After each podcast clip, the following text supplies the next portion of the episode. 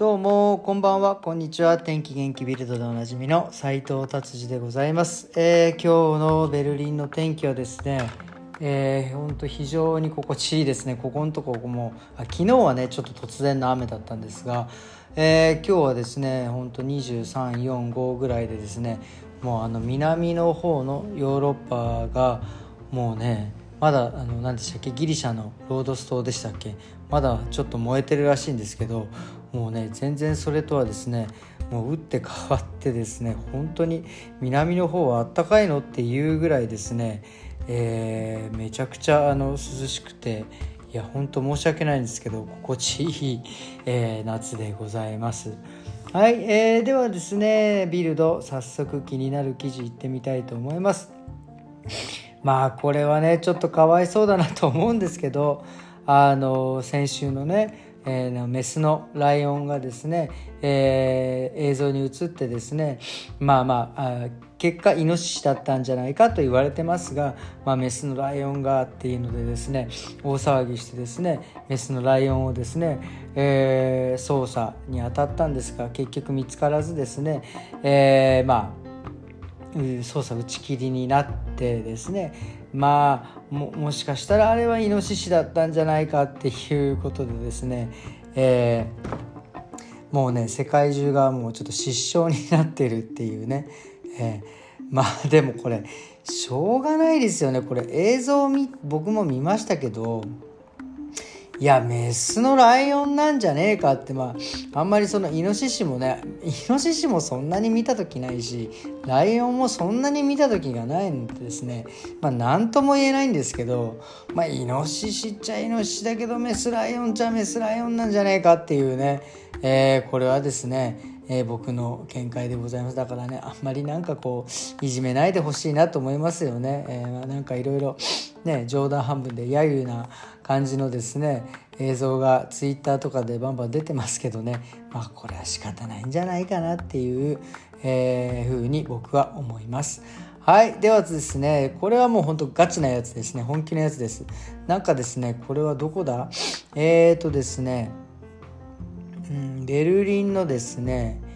リューネベルグっていうところがあるんですけど、ニーダーザクセン州なんですけど、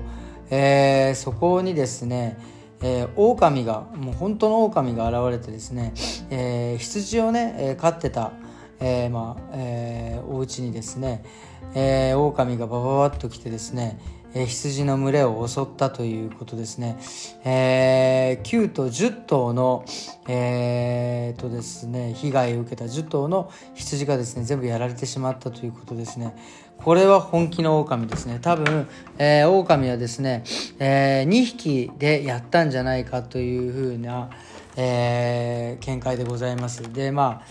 あこれは多分放牧草を食べてた時にですね、えー、やられたんじゃないかっていうふうに、まあでもその草を食べてる時だったらねえー、その飼ってる人は見てなかったんですかねという感じですけど、まあ、えー、狼もですね多分あの本当にこういう羊とかをですね殺して、別にでもこれ食べたわけではないみたいですね。まあなんだろうな、まあでもちょっと食べたのかな、食べるためにやったのか、ちょっとこの辺ね、えー、なかなかあの狼さんちょっとねよく僕もあの狼のことに関してちょっといまいち、えー、よく分かんないんですけど、えー、なんかあの他のね動物だったらゴリラは全員 ビー 型とかね、えー、と馬の血液型がにちょう種類あるとかですね、えー、モグラの進むスピードがカタツムリより遅いとかですねなんかまあまあその辺はなんか、えー、ちょっと面白で知ってるんですけど、狼はちょっとよく分かんないですけど、これ狼も肉食なんですよね。でもこれがですね狼が街に出てきたら危険ですよね。これまだあの羊をね襲った羊を襲ったからいいというわけではないですけど、これ人間に対してきたらちょっとこれ恐怖ですよね。これは多分この辺のですね、えー、政策も、えー、かなり し,、えー、していくんではないかなというふうに思って、まあ、政治家です政治家が入ってくるっていうようなね、えー、ニュースになっておりますんで、えーまあ、この辺のね地域の方はですね、えー、気をつけてくださいというような、えー、ことでございます。はい、じゃあ次はですね、えっと、えー、クロイツベルグ、えー、ベルリンのですね、クロイツベルグっていうところにですね、えー、新しい信号機ができたというね、えー、それはですね、あの、まあ、ベルリンとかだとアンペルマンって有名なんですけど、そのアンペルマンではなくてですね、赤信号に女の子ふたり、女の子、まあ女性ね、ふたりが一緒に手をつないでる。で、青信号はですね、えー、男性の絵のね、えー、お二人がですね手をつないで歩いているというような、えー、信号機が、えー、できたみたいです。これはどういうことかというと、まあ、これは同性愛ということをですね示しているんですが、まあ、いわゆる、えー、多様性 エルジーティービー、えー、エルジービーティー のですね、えー、をですねあの本当に認知度を上げるために、えー、信号にですねそういうふうな、えー、アピールをしてですね、えー、なんて言うんですか、こういう、えー、多様、ね、さっきも言いました多様性とかですね、えー、を、えー、深めていくというようなですね運動を、えー、しているみたいです。で、まあフリドリスねクロイツベルグとか結構ねなんていうんですか画期的なというか、まあカラフルというか、まあ斬新なというか、まあ結構ね、えー、なんですか、えー、こういうことをですね結構しっかりやるような、えー、地域の僕はね感じがします。なのでですね、まあなんかフリドリヒフリドリッシュラーセとかに今あるのかな、まあそういうベルリンのねそこの地域にでこういう信号ができてる。まあでも本当にいいことだと思います。そうやってね身近に感じれるようにしとくっていうのは非常に僕は、えー、素敵なことだったなと思います。これがね増えてくれば、えー、まあベルリン今ねベルリンの一部ですけど、まあこれがとりあえずベルリン中にね伝わって、まあどこまでね、えー、この信号機ができるか分かりませんが、非常に僕は、えーいいことだな、素敵なことだなというふうに思っております。ということでですね、今日はビルドこんな感じで終わりにしたいと思います。えーね、そうそう、昨日ね、なんかあの、ちょっとあの、なんだっけ、車のことでね、ちょっと面白すぎて、ちょっと話せなかったんですけど、まあ、今日はですね、まあ、なんて言うんですか、まあ、僕らの仕事のね、まあ、あるあるっていうんですかね、えーこうまあ、あるあるのね、ちょっと面白話みたいなのをお話ししたいなというふうに思っております。えーとね、まあ、特にね男性のお客様に多いんですけど、まあ、男性のお客さんをカットするじゃないですか。カットしてね、まあ終わりましたなんつって、どうですか長さなんつって鏡見せてね、まあ、あのもうちょっとね髪をすいてくれって言われることがあるんですけど、まあ も, もちろんその、えーね、もう量が多ければす い, すいたりとか、まあね、動き出したり、まあ、ボリューム出すのでもすいたりするんですけど、まあねあのそんなにあの量多くないけどなっていう、まあ、僕らもねやっぱりそのプロですから、まあ、ちょうどいい加減っていうんですか、塩梅っていうもので、ね、や, やってんですけど、まあ、もうちょっとすいてくれっていう、まあ、あのそんなにすかんでもいいっていうね。で多分これはねどういうことかっていうとですね、まあ多分昔すごく髪の毛が多かったんでしょうね。それは僕もねもうだいぶ少なくなっちゃいましたけど、それは中学校高校ぐらいの時はもうねわっさわさですよ。ほんとじゅう代にじゅう代半ばぐらいまでは。でもねだんだん減ってくんですよね多分。だからそのその頃から多分自分のそのイメージっていうのがですねやっぱりあの強烈に多分あるんでしょうね。なので多分えー、それで空いてくれっていう風に言ってると思うんですよね、えー、あの多分どう、どういう風に僕これ対処していいのか分かんないんですけど、多分ね、まあ